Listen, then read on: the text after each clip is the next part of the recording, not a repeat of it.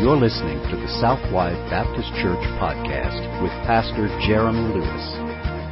At Southwide Baptist Church, our mission is to boldly proclaim the gospel of Jesus Christ and thereby lead people to worship God authentically, connect in biblical community, grow in Christian maturity, and multiply disciples and churches both locally and globally.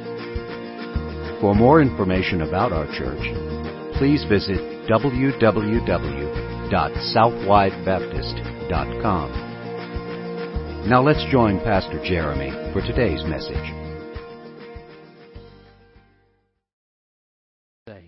So if you have a copy of God's Word, let me invite you to turn with me to 1 Corinthians chapter 1. 1 Corinthians chapter 1. And if you're just joining us, we are in a series entitled A House Divided. A House Divided. Sometimes uh, the church is not always the most united place. Um, and so Jesus said in Mark chapter 3 and verse 25, if a house is divided against itself, that house will not be able to stand. The reality is, if the local church Namely, if Southwide is going to be a place that is a kingdom force, and the kingdom force that God intends for us to be, we must be united. We have a massive gospel that is worth uniting around. Massive, essential things that unite us. As Paul wrote in Ephesians 4, there is one body and one spirit we were called with one hope. The, we have one Lord. We have one faith, one baptism, one God, one Father who is over all and through all and in all. We have a massive gospel that unites us. Even as God is one, we are one and we've been made one in Christ. And that unity extends beyond the local church, by the way to the universal church, to every believer who has ever lived in every place and at every time. We are one in Christ. And that reality should create grateful hearts. As we think about all that God has done for us in Christ, we should be grateful that God would save us and continue to sanctify us according to His purpose. But sadly, that's not always the case. The church that should have kingdom eyes does not always have kingdom eyes. The church that should be grateful is not always grateful. The church that should be united is not always unified. In fact, the church is sometimes defined more by what divides us than what unites us. And this is, in fact, the church at Corinth. They were divided over leadership. They were divided over who was the wisest and the most spiritual among them. They were jealous of one another. They were prideful. They were even suing one another. Praise God, we're not there. Amen. The list is long and it's worthy of us considering each and every one of the things that divided the church, and we're going to do that in the coming days. And in many ways, if we're honest, as we read through the book of 1 Corinthians, we will see ourselves again and again in the text. And there is a convicting question. As we consider our own lives and our own church, there is a convicting question that must echo from the church at Corinth to the church called Southwide. In every conflict, in every disagreement, and every argument, this is the question. It's a question that should not only be asked in the local church, but a question that should be asked in every Christian marriage, every Christian family, friendship, organization, and any group of people that bears the name of Jesus. The question that must be asked in every single conflict is this Is Christ divided? And that's the very question that Paul asked the church at Corinth. So, if you found your place, as we look to that question, let me invite you to stand with me in honor of the reading of God's Word. Beginning at verse 10.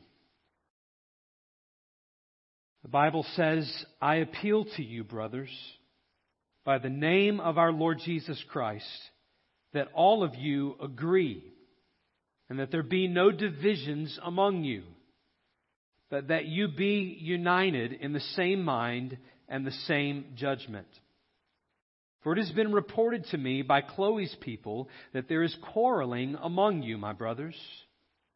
What I mean is that each one of you says, I follow Paul, or I follow Apollos, or I follow Cephas, or I follow Christ. Is Christ divided? Was Paul crucified for you? Or were you baptized in the name of Paul? I thank God that I baptized none of you except Crispus and Gaius, so that, none, so that no one may say that you were baptized in my name. I did baptize also the household of Stephanas. Beyond that, I do not know whether I baptized anyone else. For Christ did not send me to baptize, but to preach the gospel, and not with words of eloquent wisdom, lest the cross of Christ be emptied of its power. Lord Jesus, we come before you in your word this morning and we desire to see the message of the cross at work among us. We desire to see your power unleashed in this place for the sake of the saving of the lost and the unifying of your church. Jesus, without the cross, we have no unity, but in the cross, we have been united where we were so infinitely divided. We've been united to a God who loves us. The chasm between us and Him spanned by the work of Jesus, the blood of Jesus, so that we are restored into a right relationship with God. And I praise you for that this morning. And if there's one here that is separated from God today, would you restore them through the power of the cross? Lord, we've been united to one another.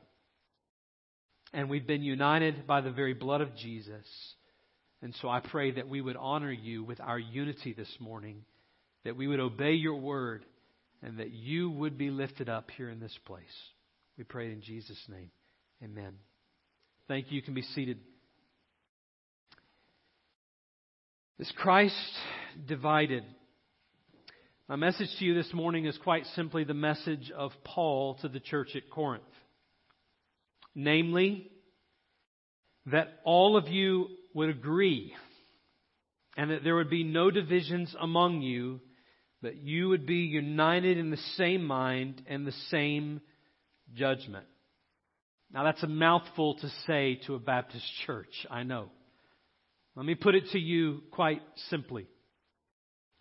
We who are united to Christ must be united in Christ.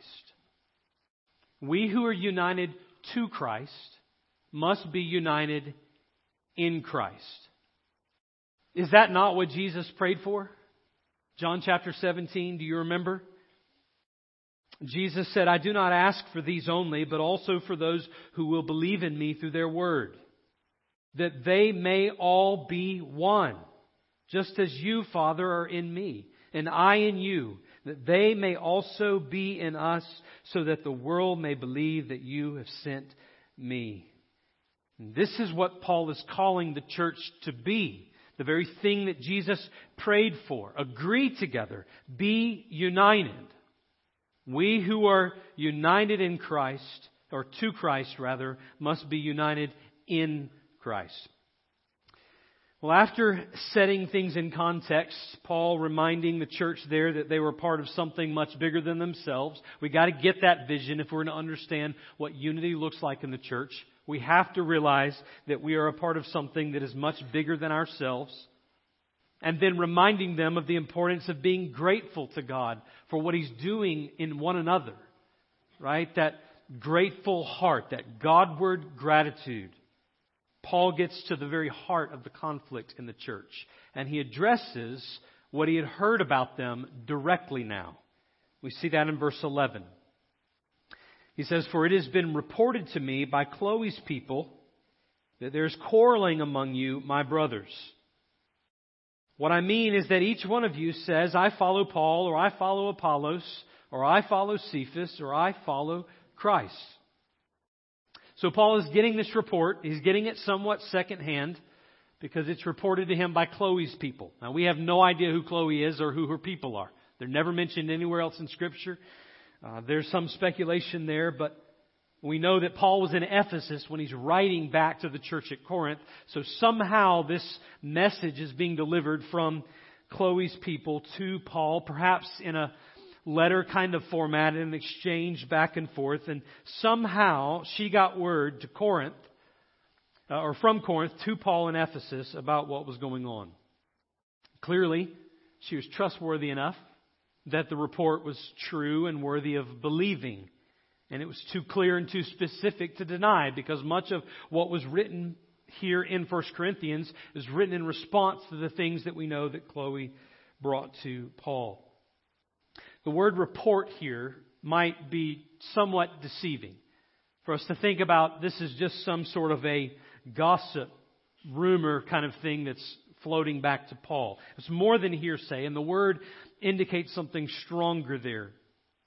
The idea is Paul was in disbelief.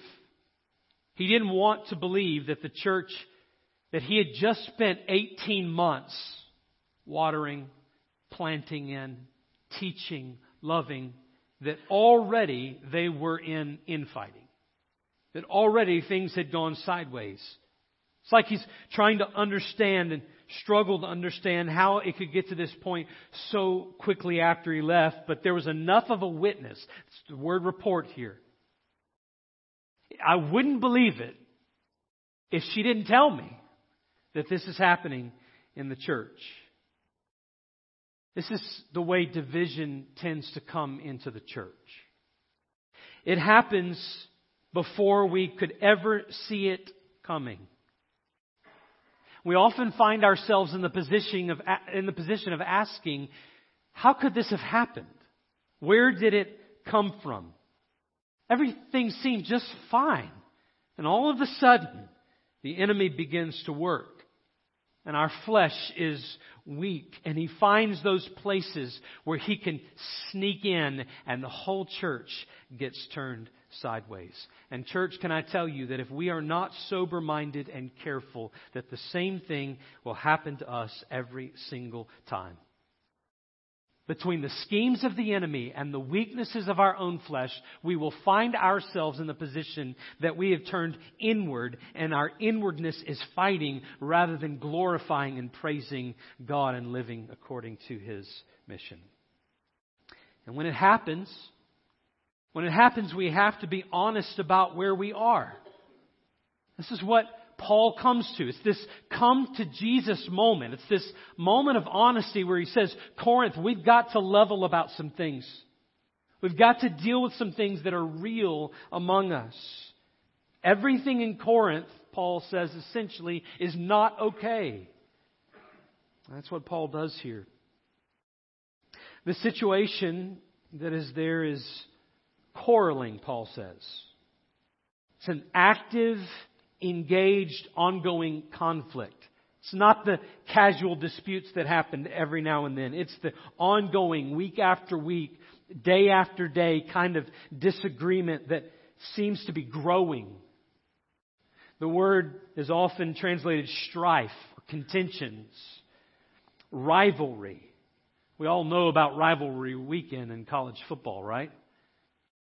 Those things that brew over years, and we smile and nod, but in reality, there's something bubbling under the surface. This is what happens in the local church. It was true at Corinth. There was not a potential for conflict, there was an active battle. Words were said, tempers were hot, defenses were up, swords were drawn. Nobody was drawing a truce at this point. And Paul further expands on that picture when he says, What I mean is that each one of you says, I follow Paul, or I follow Apollos, or I follow Cephas, or I follow Christ. So as I, I hear there's dissensions, and not only are there dissensions among you, you've kind of divided into four different camps. And this is often what happens. The church, when it comes to conflict, often divides into camps over various things for various reasons, but various camps form within the church, and the church, church becomes divided over these issues. And oftentimes they'll nominate a leader of their camp. And in that particular area, they'll follow their leader as long as the leader is following that particular issue or lands on the same side of the fence as they do. Believers tend to align themselves with the person who led them to Christ, but it becomes an ungodly kind of partnership. And so the church here at Corinth is in four different camps. Some of them are in the Paul camp. Seems like a good place to be. Paul is not claiming any claim to fame on these camps, but it's probably the group of charter members. Remember, Paul had come to Corinth under uh, a, a, a, living with a couple there and under this church planning kind of mission, and they began a church, and it was probably small to begin with, but no doubt, after 18 months, God had grown the church. Paul had been gone for a season now, and the church was expanding. And there's probably a group of folks that said, We were the originals. We were the original Corinth Christians.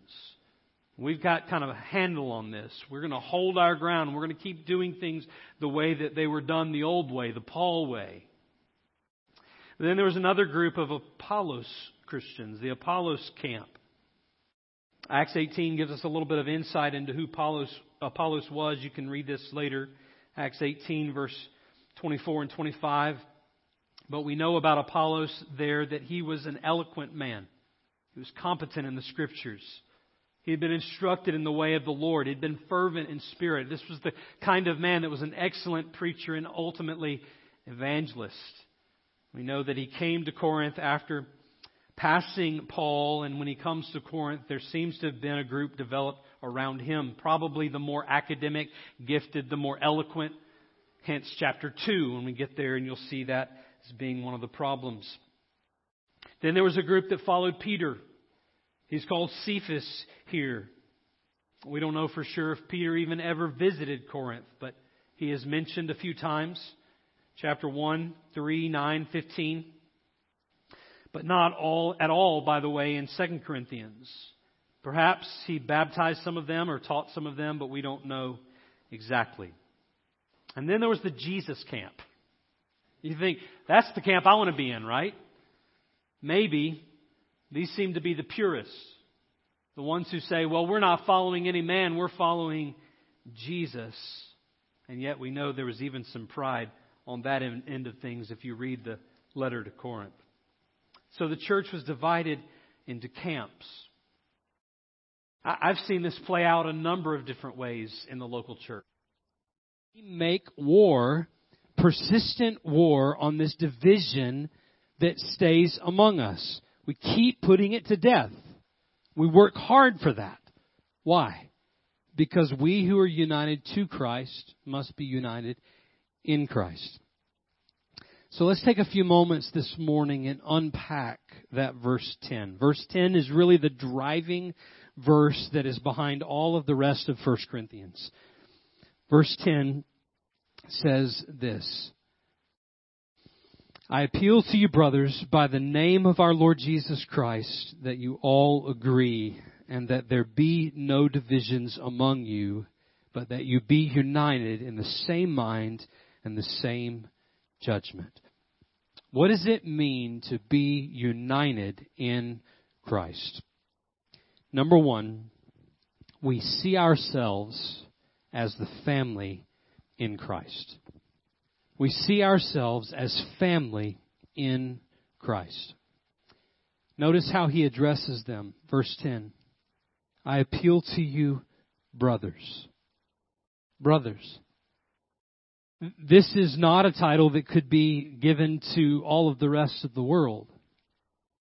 In fact, we know that those who are in Christ, according to John 1, we were here just months ago, but to all who did receive him, who believed in his name, he gave the right to become children of God, who were born not of blood, nor of the will of the flesh, nor of the will of man, but of God. If you are here this morning and you are a Christian, it is because you have been born again by the Spirit of God. And because you have been born again by the Spirit of God, you have been brought into a different family. You were not born into God's family in which God was your father. That was given to you by the blood of Jesus. And so we become children of God through faith in Jesus Christ. And as a result, we are family. We don't receive the spirit of sonship as Roman, or the spirit of slavery rather, as Romans 8 says, but the spirit of adoption, sonship. Right? We cry, Abba, Father, the Spirit bearing witness with our spirit that we are children of God. And if children, then heirs heirs of God and fellow heirs with Christ. We become sons of God, children of God. John says, See what kind of love the Father has given to us that we should be called children of God, and so we are. And so Paul says, If you're children, children of God, and I'm a child of God and you're a child of God, then I can appeal to you as a brother, as a sister right? We, we all know what it's like to be in family relationships. Sometimes we don't get along too well as brothers and sisters either, do we? Right? Some of us even extending into adulthood. But the reality is that to have a brother or to a sister, you are bound by blood. Right? You are together. And Paul says if you are a child of Christ, if you're a child of God, then you are a brother to me. When we get into conflict, when, when, when we're at odds with one another, we've got to realize that this is not just somebody that we can write off. Right? You are a brother or a sister in Christ. This is something that must be resolved. In reality, we're going to spend the rest of eternity together. We're family. Whether you like it or not. whether I like it or not. We are family. And sometimes that means we, as a family, have to go through hard stuff together. We got to deal with it. We've got to resolve and we've got to move beyond it. We've got to ask for forgiveness and we have to forgive and we've got to move beyond our bitterness because family's family, right? We're brothers and sisters in Christ. Jesus said, looking at those around him, his disciples, while he was still speaking to the people, behold, his mother and his brothers stood outside as if they're waiting, asking to speak to him. Verse 48 says, But he replied to the man who told him, Who is my mother and who are my brothers? In other words, setting those physical blood relationships aside, verse 49, and stretching out his hand toward his disciples, he said, Here are my mother and my brothers. Whoever does the will of the Father, will of my Father in heaven is my brother and my sister and my mother. These new relationships, brothers and sisters in Christ. Secondly, not only are we family in Christ, we bear the name of Christ with honor. We bear his name. When we were, by God's grace, privileged to adopt uh, Alec last uh, November, or last end of October actually, and that was final, uh, we changed his name. And so just this past week, actually, we received his birth certificate that had his name, Alec Jude Lewis, and our names on there as mother and father, and it was a joyous moment for us because now he bears our name. He is fully adopted. Whenever we come to faith in Jesus, we bear a different name. We, we've had a name change, so to speak. So when he appeals to them as brothers, he says, by the name of our Lord Jesus Christ. If you're a Christian this morning, you cannot go anywhere, be a part of anything without bearing the name of Jesus. Right? The church, as we talked about a few weeks ago, the church having a, a, a, sign out front that says divided, that bolt on thing, that, that's not to be the case. But rather, we should bear a, a sign that says the name of Jesus because everything that happens as a church and everything that we are and everything that we plan has the name of Jesus over it. So that it is Jesus' name that unites us. And we do that with honor. Many times in Scripture we see that Jesus is given us His name. I'm reminded of Isaiah chapter 43, one of my favorite passages of Scripture. It says this, verse 5, Fear not, for I am with you. I will bring your offspring from the east and from the west. I will gather you. I will say to the north, give up, and to the south, do not withhold. Bring my sons from afar and my daughters from the end of the earth. This is a description of the coming gathering together of all of God's people from the four winds.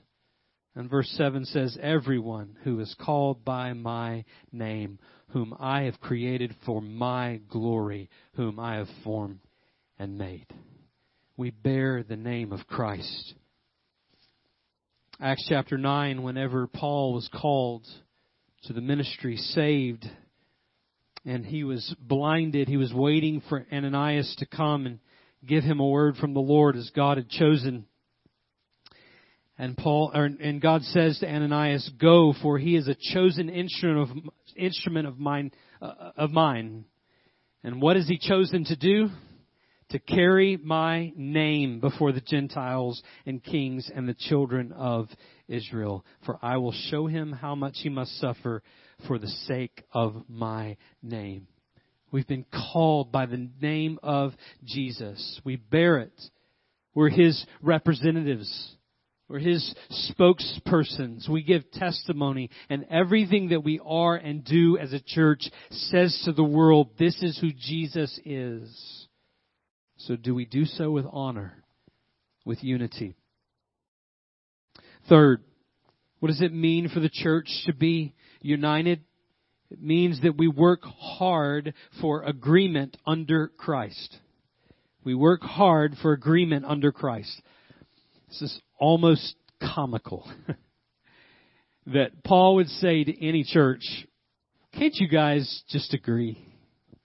Right? You get a hundred people or so into a room, into a place and a people and, and they're all supposed to just agree, right? That's not going to happen. That doesn't happen in Congress. That doesn't happen in the church. That doesn't happen anywhere. But the word here is not a passive kind of state of being. It's not to say that we should all have the same opinion because that's not going to be the case. We're not all going to have the same gifts. We're not going to have all the same background. In fact, there's great diversity both in the church at Corinth and in the church here called Southwide. There's much diversity here. But that's not the call. The call is an active, it's an action kind of thing. It's working hard to agree together even when we don't have the same opinion sometimes. And to find agreement together where the relationship is preserved, where we love one another despite differences of opinions, that takes hard work. It takes apologies. It takes humility. It takes, to sum it all up, effort. And we have to work hard at agreeing together under Christ. But it's worth, it's worth agreement. By the way, the word agreement has the idea behind it of, of voice. It's the things that we say, the message that we present, the togetherness of our testimony is the main idea of what he means by agreeing together. The idea is putting aside petty disputes so that the main thing can be the main thing. It's, it's dealing with things quickly, conflict quickly, so that we're not at odds one another with one another, so that we continue to be one voice for the sake of the gospel. This is what Paul means by agreeing together. What does it mean for the church to be united? Fourth, means that we seek to resolve conflict in the grace of Christ. We seek to resolve conflict in the grace of Christ. He says in verse number 10, the middle, that there be no divisions among you. There be no divisions among you. Obviously, there are.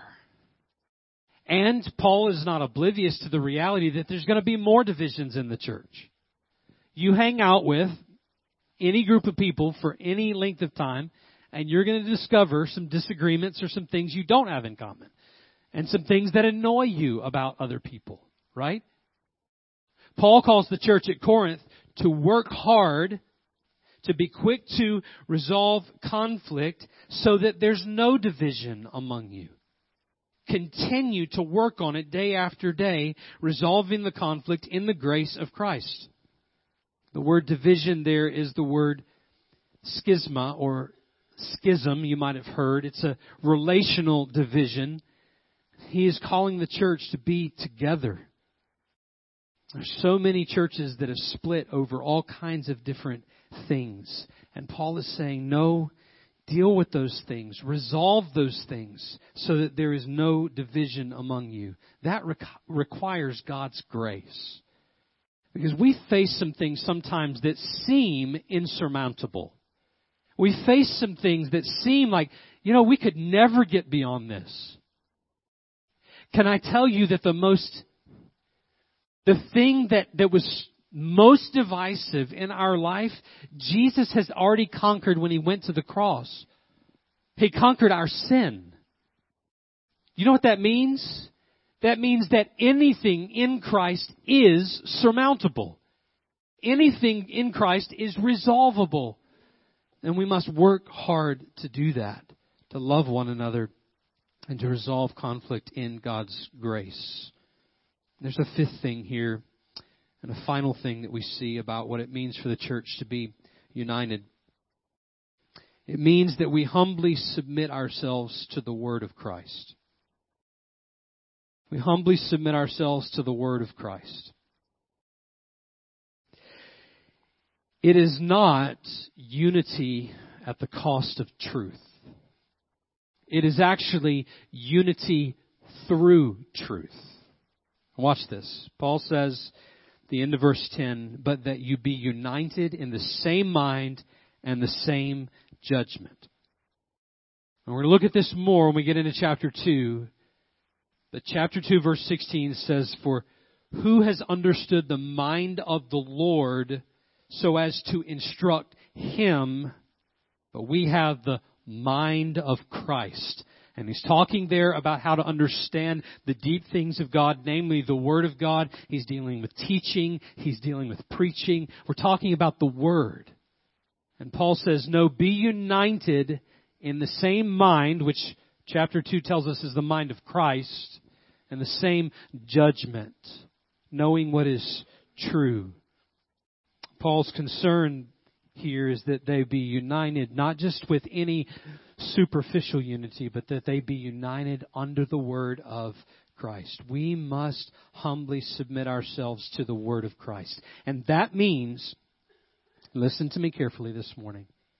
That means in the things that we do in obedience to Jesus in order to keep from being in conflict, and when we get into conflict, the way that we handle it must be also according to God's Word. And the church fails on both counts. Friend, the Bible teaches us how to deal with conflict. The Bible teaches us how we're to resolve that conflict. The Bible tells us the things that we are to agree on, and we must be obedient to the Scripture no matter what the costs are. Because God will bless that. And you might have a big church with busting at the seams numbers by not necessarily agreeing on the truth, being united, having good, warm, fuzzy feelings but you will not have a God honoring church. We must be committed to God's Word, loving one another in submission to God's Word in the way that He calls us to. So be united in the same mind, in the same judgment. Because we've been united to Christ, we must be united in Christ. So, two questions this morning as we lean into the Lord's table. Number one, are you united to Christ?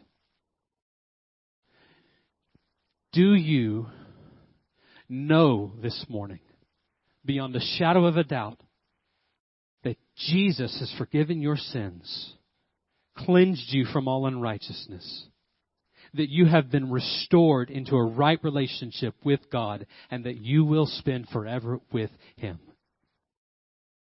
If not, would you turn this morning from your sin and trust in Christ? He is the only hope that you have. Being united to Him, God will not ask you one day, tell me all the things that you did for me. He will ask you one day, did you know my son?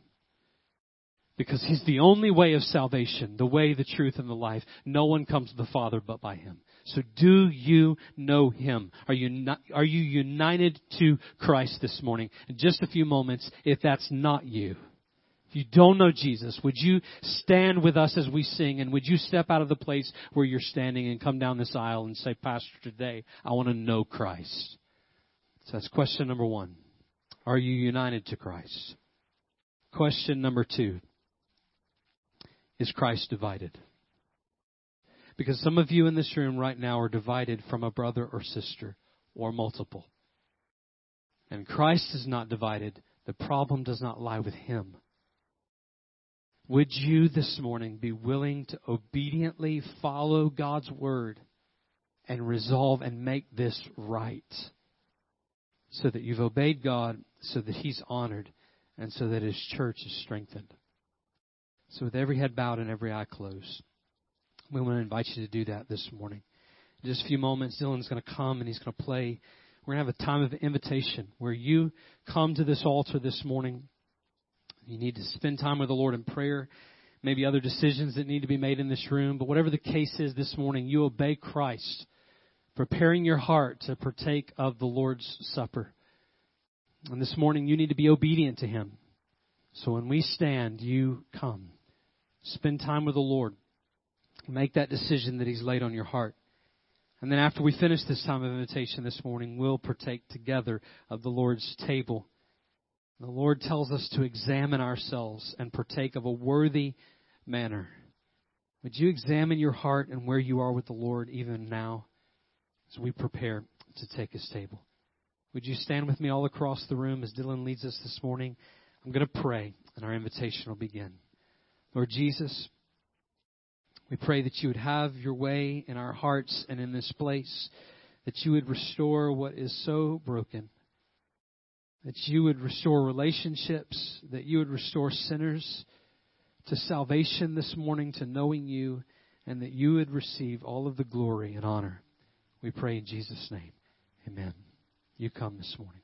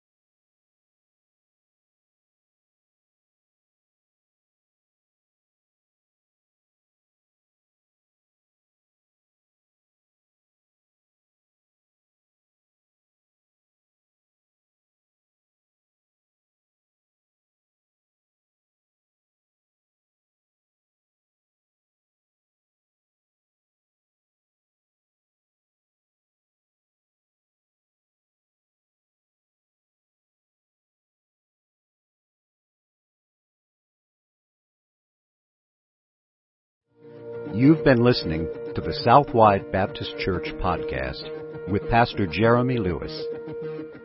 For more information about our church, please visit www.southwidebaptist.com. We also invite you to connect with us on Facebook, Twitter, or Instagram by searching for Southwide BC. Thank you for listening, and may you continue to worship, connect, grow, and multiply as you follow Jesus Christ.